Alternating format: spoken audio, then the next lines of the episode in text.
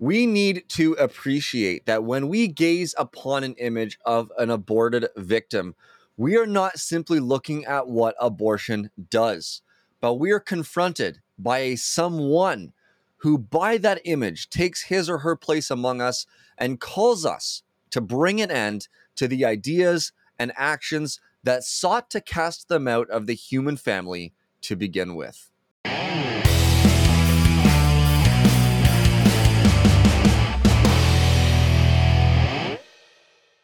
That opening quote is a powerful quote by the guest that we are having on today, Dr. Monica Miller. This is going to be a short discussion on the use of abortion victim photos. And that opening quote, it, like I said, so much power um, because those images call us, they confront us with not just a statistic, not just a number, not just sort of a something out there, but confronts us with a a human being, a, a person, a someone who by that image challenges us to remove the actions that that brought them there in the first place, that that that really just took them from the human family uh, and from this life in the first place. They're still part of the human family, but really took them from this life. I digress for a moment. My name is Peter. I am the host of the show. With me again is my wonderful co-host Cameron. Hello, sir. Hey, hey, good to be here. Good to be lined up with another sweet interview with another cool person. As I've said on a number of occasions, you want to meet your pro life heroes, you start a pro life podcast um, because that is exactly what we have done. I have um, been a fan of Dr. Monica Miller for a very long time. Her book, Abandoned, um, as we, as you might have right there. I don't know if that's a book that you just pulled off the shelf, but Abandoned is a phenomenal pro life resource that she put out uh, 10 or so years ago. Um, and so, really looking forward to this conversation with her. But before we get into that, we probably have a few news and notes before we get into the interview, right? Uh, I don't have any unless you cool. want some merch items, which you can find on our merch shop, prolifeguys.com slash shop. If you want to support the podcast, patreon.com slash prolifeguys. And you can support the podcast by the merch as well. Cam, I don't have that book with me, uh, Abandoned the Untold Story of the Abortion Wars, but I do have this one here called I Was a Stranger, put together by our guest today, Dr. Monica Miller, with short excerpts from leaders in the mm. pro life movement responding to abortion, reflecting on abortion, um, on their time in the pro life movement. Um, short one page excerpts. Uh, here's one by uh, uh, Jill Stanek, Jonathan Van Maren, our colleague is in there, Dr. Monica Miller's in there, Mark Harrington from Created Equal. Uh, very small booklet that is, um, yeah, powerful again um, with the way it describes abortion, the, the way it, it it really highlights the injustice that's taking place in our time. I don't have the other book on me now. I, I you have yours at home, Cam, which you don't have it here as well either. But um, we will put a link in the description if you want to get that book. Dr. Miller is going to talk about it in just a moment. Our guest today, Dr. Miller, she is a nationally known pro life leader She's the founder and director of Citizens for a Pro Life Society. She's been active in the pro life movement since 1976. She's also a professor of theology at Madonna University in Livonia, Michigan. She's the author of several published books and articles, including the one that you mentioned, Cam, Abandoned The Untold Story of the Abortion Wars. This is our conversation with Dr. Miller.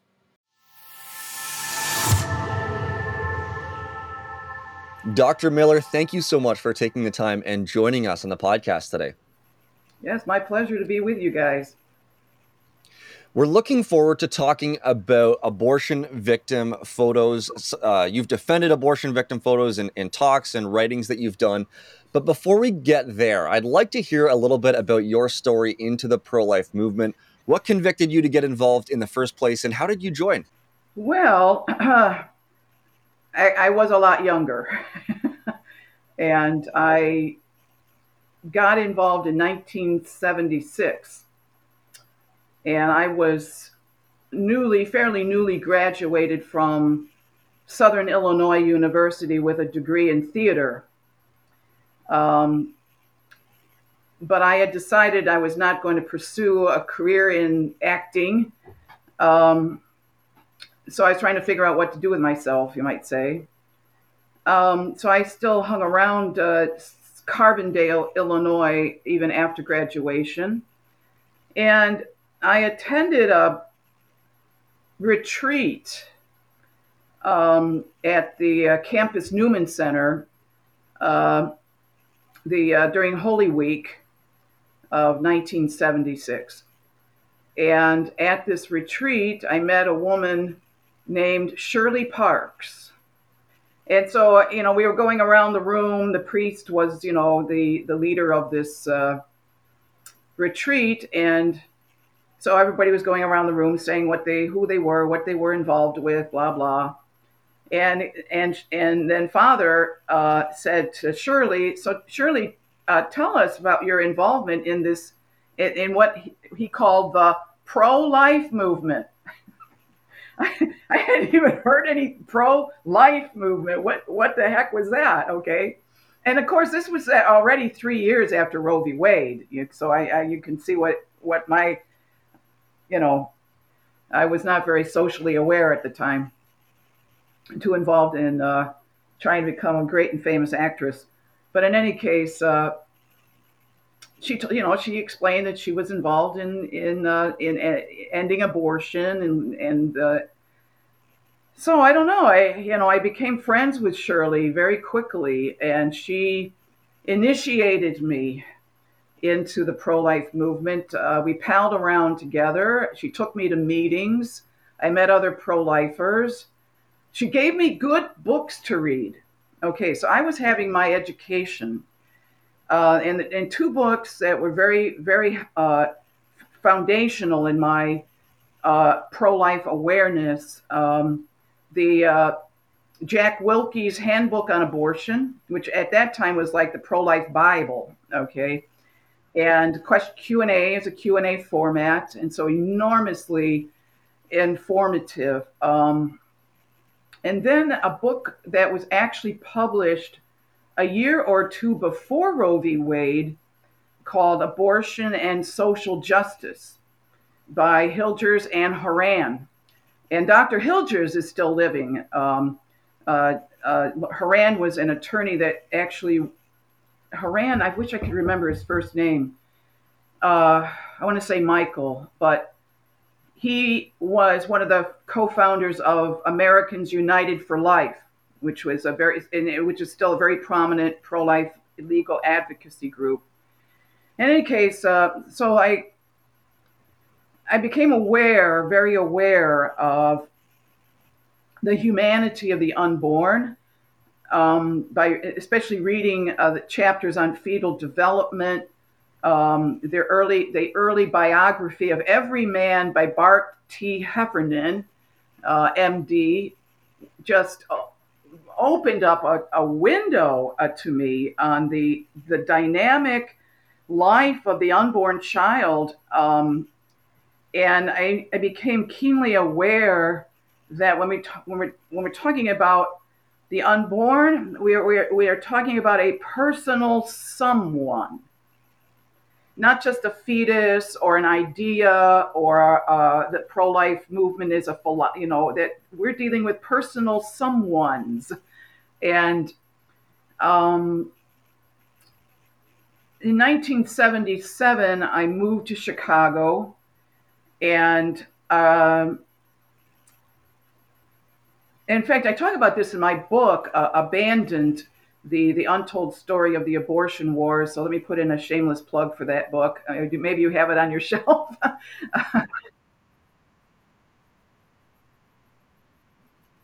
yeah. But I, uh, in 19, 1978, I met uh, someone who li- literally, even more than Shirley Parks, uh, changed my life. And that was, I met Joseph Scheidler, um, literally a giant and he was a tall man, six foot, foot four. Um, and I met him, a, a, another woman who was actually very instrumental in my in my pro life initiation. Uh, Marcita Hecht was a parishioner at St. Ignatius Parish in Rogers Park, uh, Chicago, and that's where I, I, I started to get my my theology degree at Loyola. That was why I moved to Chicago to study theology. So I went from theater to theology. I, I think I was just going through the THs. But um, she asked, she invited me to go to a, a pro-life meeting at the at the offices of the Illinois Right to Life Committee. And I says, okay, sure, why not? So we hopped on the L train and we zoomed down to the loop, uh, and we went to this meeting. And Joe Scheidler, at that time, in 1978, he was the executive director of Illinois Right to Life. And lo and behold, the meeting was to plan a sit-in at a, at a Chicago abortion clinic. And when time came to raise your hand, uh, are you willing to risk arrest? I, my hand just shot right up because uh, what excuses did I have? I, I, you know, footloose and fancy free. You know, I was 24 years old, and so I participated in that in that rescue, which I also talk about in my book. And I really, at, at, at, from that point on, it was been full steam ahead. Uh, it's kind of ironic in a way that that we're we're doing this interview right now because tomorrow, uh, January 18th, is the, is the one year anniversary of Joe Scheidler's death.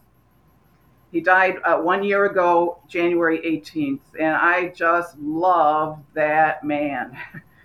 um, he had an enormous influence on my my pro life activism, and I was very, very good friends with him, especially in about the last 10 to 15 years of his life. We were very close personal friends. So there it is. So he created a monster. Very cool. I, am sure that we could do an entire series on Joe Scheidler. I know that our colleague Jonathan Van Maren has written extensively about the impact and, and shockwaves that he sent through American culture with um, his direct approach to pro life action. Um, he, he and it's amazing. An incredibly creative mind and had a lot of, he, he was not afraid to take risks. And by the way, he has his, his book was published before he died, uh, Racketeer for Life, which actually was published by the same publisher that published my book. So there, it's it, and it's obviously it's still available at tan tanbooks.com. Uh, both of our books are available there. Love it. And and for those of you tuning in, you can tune in to a new series that I'll be doing, which is a book review series. I just did my first review of Lime Five by Mark Crutcher. Oh, yes. Um, these books that, that you mentioned, Monica, will be will be featured very soon because they are oh, incredibly influential books. That'd be terrific. Um, but I want to dive in. So you talk about this kind of gradual approach. It gives me a little bit of comfort because I too was basically completely oblivious to the pro life movement until I was in university as well. And we have a lot of people come on who are like, "Oh yeah, when I was 11, I decided I was going to be a full time pro life activist," and um, putting us to shame. But I, well, I appreciate abortion your, your was illegal when I was 11 years old. Okay. exactly, exactly. You had an excuse. I did not. Right. Um, but let's dive into the topic of abortion victim photography and and encountering the real people, the real victims. I, I love the way that you put it in in kind of your um, how you opened with a, a person as a victim of abortion, not a statistic, not a an abstract concept, but a person. I'm curious about, as one of the leading authorities for abortion victim photography and the use of ab- abortion victim photography, where did your journey begin on that front? So you talk about the sit in. Where did images of victims of abortion kind of enter into your narrative and maybe trace along how this became something that you are so knowledgeable and so um, focused on growing the effective use of abortion victim photography in effective pro life outreach? Well, when I got to Chicago and uh, after the, after that meeting that that I had at the you know to plan that sit-in, I started sidewalk counseling um, with a woman named uh, Donna. Um, and she, and I talk about this in my book as well, Donna Rozeski. And so when we were outside of these abortion clinics in Chicago doing sidewalk counseling, we would one of the brochures that we used, and it's still in existence. It's probably been in print for 50 years. Is uh, the life life and death brochure, and it it heavily features um, photography of abortion victims, and so we would use that in our sidewalk counseling. And I got to say, that that brochure probably more than just about any other saved more babies in in the pro life movement. Um, it's I think it's printed by um, Hayes Hayes Publishing. That's it, Hayes Publishing Company. Uh, and I think Hayes Publishing was actually founded by Jack Willke, that I mentioned a, a little while ago. Um, so I was never shy about you know showing women who I'm, I'm trying to talk out of, not that not that I would pull the, the abortion victim photos out very first thing, but I always have them. So I would say, look, look at what abortion is going to do to your unborn child. And I, you know, back in the day when hearts were not quite as hardened as sad to say they are now. Um, I remember, for example, very, very distinctly, I'm standing at the entrance to uh, the Michigan Avenue Medical Center in Chicago. I have the life and death brochure open, and I'm talking to a woman about ready to go into the door. The clinic was up on the sixth floor. So you had to go into the building and go to the elevators. Okay, so I'm standing outside. Another woman comes and she looks over my shoulder. And I heard her say, I heard a voice say, Oh my God, I can't do that to my baby. I didn't even talk to her. I, you know, I turned around to see who, you know, who was speaking, and and that woman just bolted right out of there. I mean, so that just showing the photo uh, had an impact on saving that that woman from going into the abortion clinic. Um, so, having said all of that, I my real um, entry point into becoming, shall we say, uh, if I can even use the word an expert, okay, on this subject. Um, no, nobody should be an expert on this subject because there shouldn't this this subject this subject shouldn't even exist that someone would be an expert on it. But what happened is I I, I got my degree, uh, my my theology degree at Loyola. I, I was teaching uh, religion at a Catholic high school in Chicago. But then I, you know, I wanted to go on for my PhD. So I, I, I moved to Milwaukee to start my PhD at Marquette. So yes, I've been hanging out with the Jesuits. okay. Um, and yeah, you're not going to hold that against me, right? so, well, I got to say, my the professors, the Jesuit professors I had were amazing. And in particular, Father Donald Keefe. Uh, so let me throw his name out there. But what happened is the Michigan Avenue Medical Center, ironically, where I did all, hours and hours of sidewalk counseling, um, there was a guy, and again, this is in my book, but there was a advertising agent who did the advertising, the yellow page advertising for this abortion clinic, and he had a falling out with Dr. Florendo, who ran the place, this Filipino doctor, and he decided he was going to, you know, stab him in the back, uh, met- metaphorically, uh, okay, and he called. Uh, a guy that ran a crisis pregnancy center just a few doors down from the abortion clinic uh, his name was Tom Bressler, and he said, "Listen, guys, I have a secret, and you could really, you could really uh, uh, generate a lot of bad publicity for this abortion clinic." Bressler called Joe Scheidler. They had a meeting with this advertising uh, agent, and lo and behold, the advertising agent said, "They're throwing fetuses in the trash." In the dumpster behind the abortion clinic you guys could go get them. You could do some serious damage to that clinic. So, sure enough, what happened is that uh, Joe Scheidler called me, even though I was in Milwaukee. He let me know about it. So, our groups, Citizens for a Pro Life Society and the Pro Life Action League, we teamed up. Now, Chicago's not that far from Milwaukee. It's an hour and a half drive. It's not that far. So, in any case, and again, this is the first chapter in my book is the very night, the very first night that we went to that rat infested alley, went in the dumpster, and found found the remains. They were in a they were in a cardboard box, in a blue bag, blue uh, powder blue, baby blue but a color.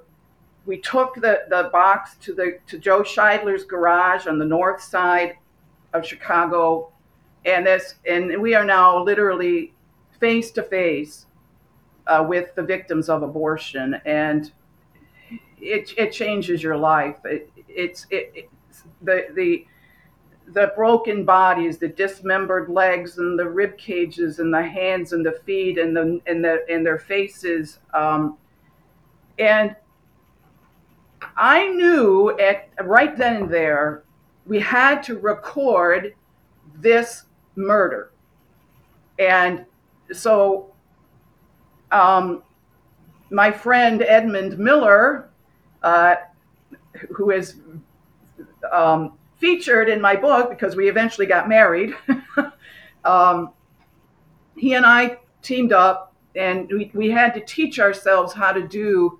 photography. And we had these victims literally in my apartment um, in Milwaukee, w- waiting to get buried. And this was back in the day when cameras were 35 millimeter film and you had to know what the lighting was and the f stops and the shutter speeds and and we didn't know what the heck we were doing it was all uh, trial and error but i'm going to say that when all was when all was done i think we have some of the most literally spectacular photographs of victims of abortion in the history of the movement.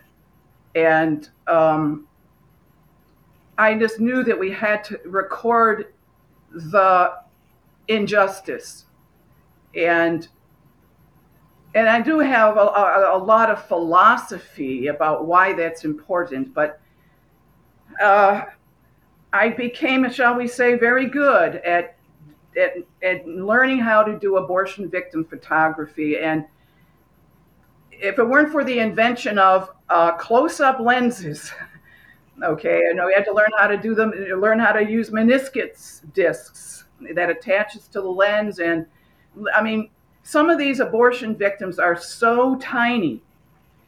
Um, for example, um, six to seven weeks, maybe into the eighth week of gestation, the arm, just the arm from the shoulder to the point of the uh, of the of the finger, that arm fits on the face of Roosevelt on a dime. That's how that's how small. So to get the to get the detail of the hand, we, we needed those close-up lenses, um, and uh, there there's just no way you can deny that what you're looking at is a human being, a member of the human race who suffered a horrific violence, who had made in the image of God, and that this is this is a national atrocity um, at now in America to the tune of 63 million. So I, we feel very important that the victims of abortion. Now I get into some philosophy here, but the victims of abortion have a right to be seen. They have a right to be seen. And there may be, you know, uh, we might say uh, restrictions on time and place, okay, but they have, I believe they have a right to be seen. And, and, and why, why do I say that? One of the goals of the pro abortion movement and one of the goals of the actual practice of abortion in the abortion clinic is to cover the reality, is to deny the truth about the humanity of these of these fellow human beings. And so when we do our face the truth tours or we publish these photos, we put them up on the internet or whatever, we show them to moms that are going into abortion clinics or whatever, we're reversing that injustice to that baby.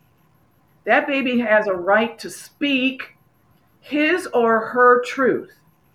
And and that's why I, I, I say it's essential to the pro life movement that we allow these victims to be exposed. and our and and we have to you know literally and we you know we did these face the truth tours in uh, in Illinois when I was teaming up with Joe Scheidler uh, back in the early part of this uh, century. Uh, uh, literally 2000 2001 2002 when i was brief, briefly we lived in illinois uh, in the early part of this century um, they have faced the truth you want to have legalized abortion you need to look at it so there's part of my philosophy on that subject. Yeah, that's that's that's profound. Victims have the right to be seen, and we could talk more about that. But one of the things we really want to dive into um, are some of the disagreements within the pro-life movement, because there are a host of pro-lifers who would say, yes, perhaps abortion victim photos might be uh, appropriate in some circumstances, but certainly shouldn't be used in a general pro-life outreach or activism or anything like that. And so I wonder if you could respond to a number of objections that some people bring up to the use of abortion victim photos.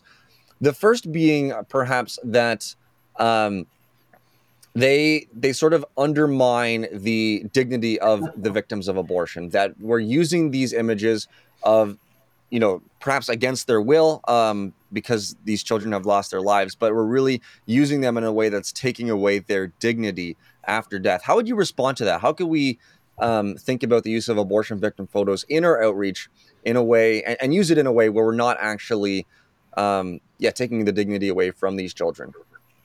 Well, actually, I, I think we're doing exactly the opposite. I think when we show the violence that was done to that personal someone that I spoke about a while ago, we are honoring the life of that baby um, if we if we um, par- it, to not show the truth of what happened to that person, uh, I think is to participate in the lie of the abortion industry. That look, it, it's it's it's obvious, and I, have even experienced this uh, per- personally when I've been on interviews with uh, people who promote abortion, abortion abortionists on ver- various TV shows that I've been on. The thing that they are horrified, they're absolutely horrified. Should you dare show, they don't know how to respond to it. It it, it shuts down the conversation on their part. They have no response. They can't deny the truth of what they're looking at, and they're horrified that the audience is also now going to be exposed to that truth. This is shall we say, a, a, a kind of weapon that we have in our arsenal uh, to, to, to, to expose the, the, the, the, the injustice. Uh, you could say the same thing about uh, victims of the Nazi Holocaust. No, don't show don't show those bodies um, that are stacked up like cordwood, right? Um, that, that, the Nazis killed in their concentration. We, we didn't ask that give they, they you know we didn't ask for them to, you know for their permission. That we don't we have their permission, okay. And here's the other thing: if we show the victims, uh, especially let's say to mothers going into an abortion clinic, or on a face the truth tour and a mom who ha- is scheduled for an abortion sees sees that baby that and she changes her mind then that means that baby did not die in vain. That baby's life saved another life and i have a little story about that. Um, there's a pregnancy help center in milwaukee the milwaukee pregnancy help center. Uh, a friend of mine uh, uh, operates it. And she had put my book, Abandoned, on the coffee table in the waiting room. And so a woman who was coming to be counseled and she was abortion minded was flipping through the book, and there are eight photographs in the book of abortion victims. One of them is of a seven week, the hand of a seven week aborted baby. And she was ho- horrified. She, she says, Wow, that that's what my baby because she was about seven weeks gestational age in her pregnancy. So that that photograph saved her her baby. Um, so to hide or to not show I, I, I think is is just wrong minded um, and okay, are some people going to be offended? Well, maybe some woman who's had an abortion be be uh, saddened or wounded, but I think those are the risks in the war that we're in. These are the risks that we have to take, and frankly, and I think I can speak since I'm a woman, but the unborn are the first victims of abortion, not the woman, not the abortionist, not the clinic staff, the baby that suffered the dismemberment. And um, sometimes I think, though, that when a woman who's had an abortion is trying to deny the the truth of what of what she did. And maybe not only deny but frankly justify. Look at all these women coming out the hollywood you know uh, uh, actresses that are coming out justifying if i if i you know if i hadn't had the abortion i wouldn't be what i am today. You got to be kidding me. That you you're uh, what are you're honestly saying is that your feminine nature is opposed to you that you and, and what what else are you, are you saying? You're saying that I, as a woman, I actually have to kill something. Okay, you don't want to call it a baby or a human, but you're you're actually saying I have to kill something in order to be successful. That what is that is the most screwy anthropology. I may even say gynecology, because that's what they're basically saying. That feminine nature is opposed to your good. Uh, it's it's so messed up, but uh, that's a little bit of a, di- a digression. But okay. Uh, anyway, um, and, and so I, maybe you have another another uh, criticism or objection, but uh, go go ahead.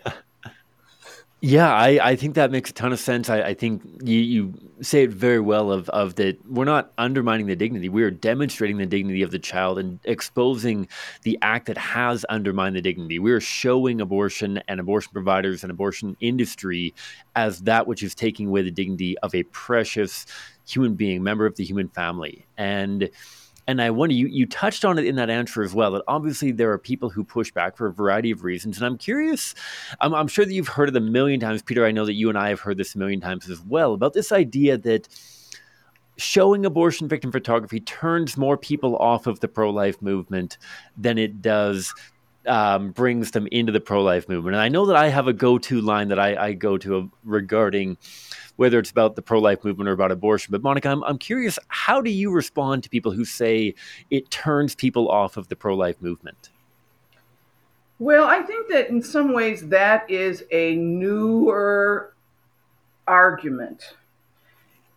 Um, I wrote uh, a kind of a magnum opus on the use of abortion victim photos, probably, it could be 10 years ago now, in the New Oxford Review.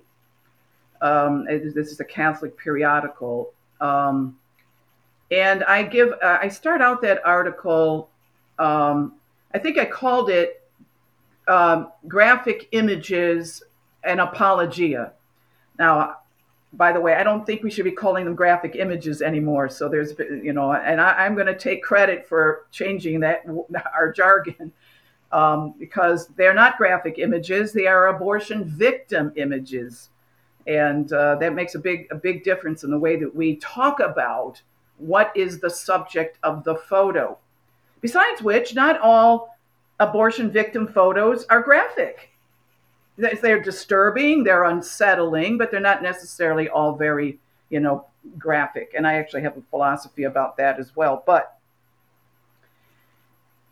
you do uh, you do a history of the pro-life movement and you will see going back into the uh, 1970s, even even before Roe v. Wade, all of the great pro-life leaders, beginning with with Dr. Jack Willke, used abortion victim photos. Nobody, it was like a no-brainer to them.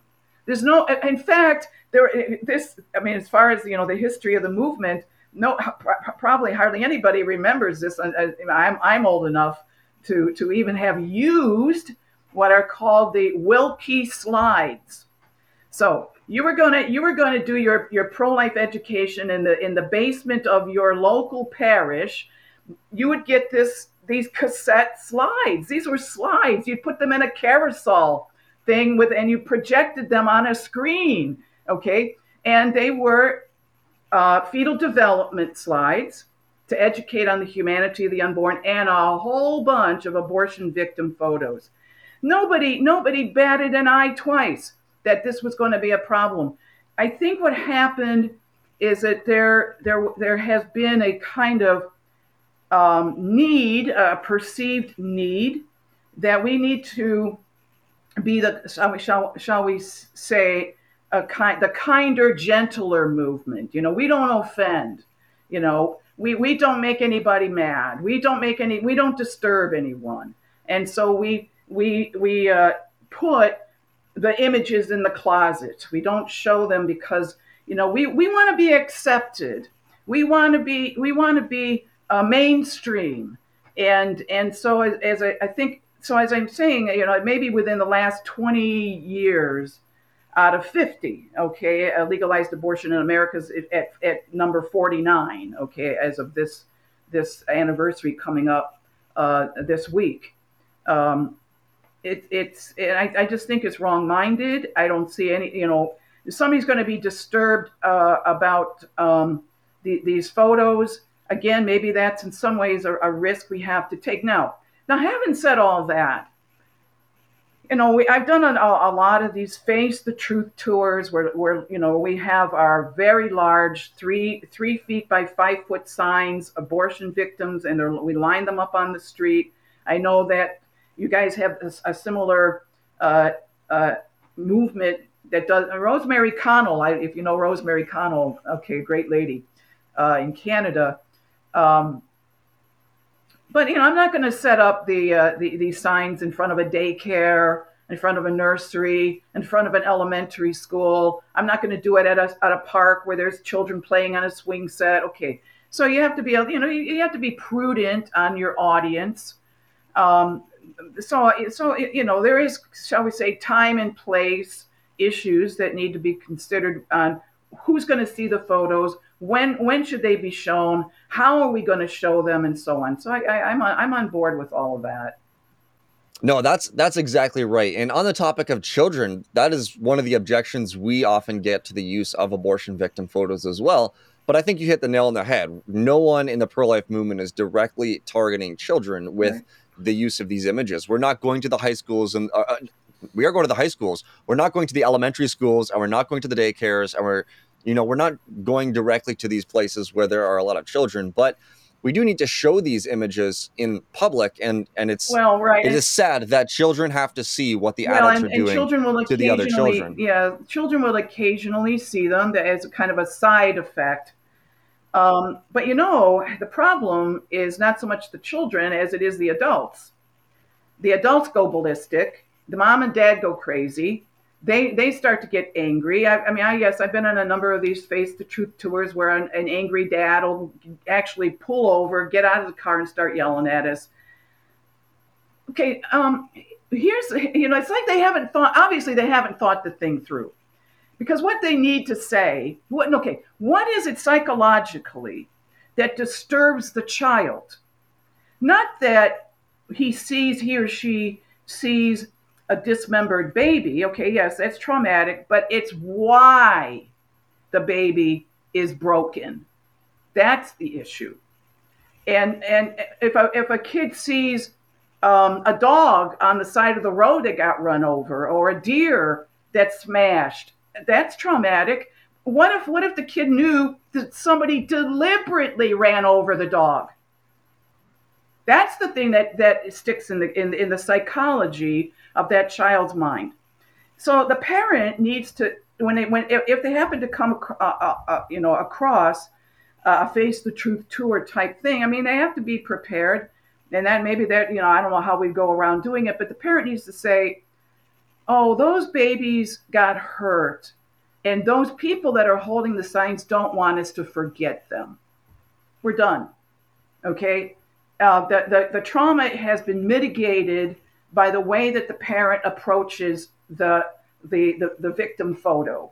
And so, I mean, there is a way to handle it. Listen, when my kids were like five years old, they would go on these pickets with us and they're holding the signs themselves. So it, it, it's the parent who mediates the truth to the child that makes the, the biggest difference uh, when, we, when we talk about children who may happen to, to, to, to see the photos. Yeah, absolutely. Um, Dr. Miller, uh, we're going to have to wrap it up at this point. We're so grateful that you um, have come on. You've talked about some of these frequently asked questions that people uh, pose to us and to others in the movement. I wonder if you could highlight one more time. I, you gave that shameless plug earlier, but do it again. Uh, the name of your book or books or anywhere where you want people to be directed to learn more about you, to read well, more about what you've written. And so yeah, I, uh, please buy my book, Ab- Abandoned: The Untold Story of the Abortion Wars. Uh, St. Benedict Press or, or tanbooks.com. Um, may I do a little bragging that Dinesh D'Souza said it was the best book ever written on abortion. God bless him for that. Also, people should go to imagesofabortion.com, our website that features abortion victim photography. Imagesofabortion.com. And all those photos are available for anyone to use. Thank you. Wonderful. Yeah, thank you. Thank you. We're going to put those links in the show notes as well. So if people are listening, they can just scroll down, go to the show notes, and uh, be directed to uh, a link to your book, a link to the images as well. So, Dr. Miller, thank you so much for taking the time and joining us today. Thank you. God bless you. That is Dr. Monica Miller, our guest today, talking about abortion victim photography. Cam, I know you always have thoughts and reflections at the end of every every episode, so take it away, sir. I, I just have so much appreciation for the the leadership and guidance that Dr. Miller has offered to the pro life movement for so long. Her articles and papers on abortion victim photography, even as she mentioned, changing the terminology that is so commonly used in um, the abortion conversation, both by pro lifers and abortion advocates, of graphic images versus abortion victim photography, pointing towards who it is, the subject of the content, not the object or what was done to them. I think she was brilliant, brilliant um, leader on that end. Um, and just one one last thought that I had with regards to one of the questions I bounced off of her regarding um, abortion victim photography pushing people away from the pro-life movement i um, the answer that i always go with i, I think that she offered a, a, very very sound and profound answer as well. What i often say is something to the effect of what is the goal of the project you're doing? If the goal of your project is to win people for the movement then you might want a different strategy. If your goal is to end abortion if your goal is to change minds and save lives in the project that you're doing then it probably makes more sense to demonstrate the evidence to push people away from abortion. All right, we often talk about this isn't a matter of the grass is greener on the other side. We're trying to tell people that choosing life is better than choosing abortion. It's difficult to make the case that going through pregnancy, nine months of pregnancy plus however many years, decades after that of, of having a child, is easier or more conventional or more convenient or more comfortable than an abortion, which is is communicated by the abortion movement as something that is an afternoon appointment and you're back to work the next day kind of thing. This is a matter of demonstrating the the battered wasteland filled with with broken bodies that we're standing in right now, showing the depravity of where we're at right now and saying, you need to move. It's not a matter of me having a better field. It's not matter of I have greener grass than you do. You don't have any grass. You have a pasture full of broken bodies of children who have been abandoned over the last 50 years in America. And you need something better than that. And so I often talk about sure, if you don't want to have abortion victim photography on the front page of your fundraising campaign or your membership drive, that's up to you. But it does have a very valuable role in outreach that is seeking to change minds and save lives and not just build the membership of your organization. And so depends on the project depends on what you're trying to do. Um, obviously we at ccbr are very committed to the latter that that public outreach that is working to change minds and save lives. And so definitely want to encourage you to consider integrating it into your um, pro-life outreach. And if you want to learn as to how you can do that where you can get better education on how to effectively and appropriately use signage and whatnot. They are power tools. They can do a lot of really good if you know what you're doing. They can do a lot of damage, unfortunately, if you don't know what you're doing. And so, if you want to integrate it into your pro life outreach, please don't hesitate to contact us through our website, prolifeguys.com. You can email us there as well, or you can hit us up on any of your favorite social media platforms that we're on with questions as to how you can integrate abortion victim photography into the pro life outreach that you're doing. Yeah, and as we wrap this up, I just want to highlight a book by our colleague Jonathan Van Maren, Seeing is Believing Why Our Cultures Must Face the Victims of Abortion. Uh, explains why we use abortion victim photos from uh, historical evidence and more, and and does highlight as well how we can use these images effectively a little bit. Um, so don't reach, don't hesitate to reach out to us. You can find this book on our website, prolifeguys.com. Thank you so much for tuning in. We're always grateful that uh, you've given us your time, you've given us your ears, and allowed us to uh, share a little bit with you about what's happening in the abortion war to equip you, to motivate you, hopefully, and uh, and to give you the tools that you need to be active in the movement, to do what you can, to join us as a pro life movement, to save, to change minds, to save lives, and to transform our culture.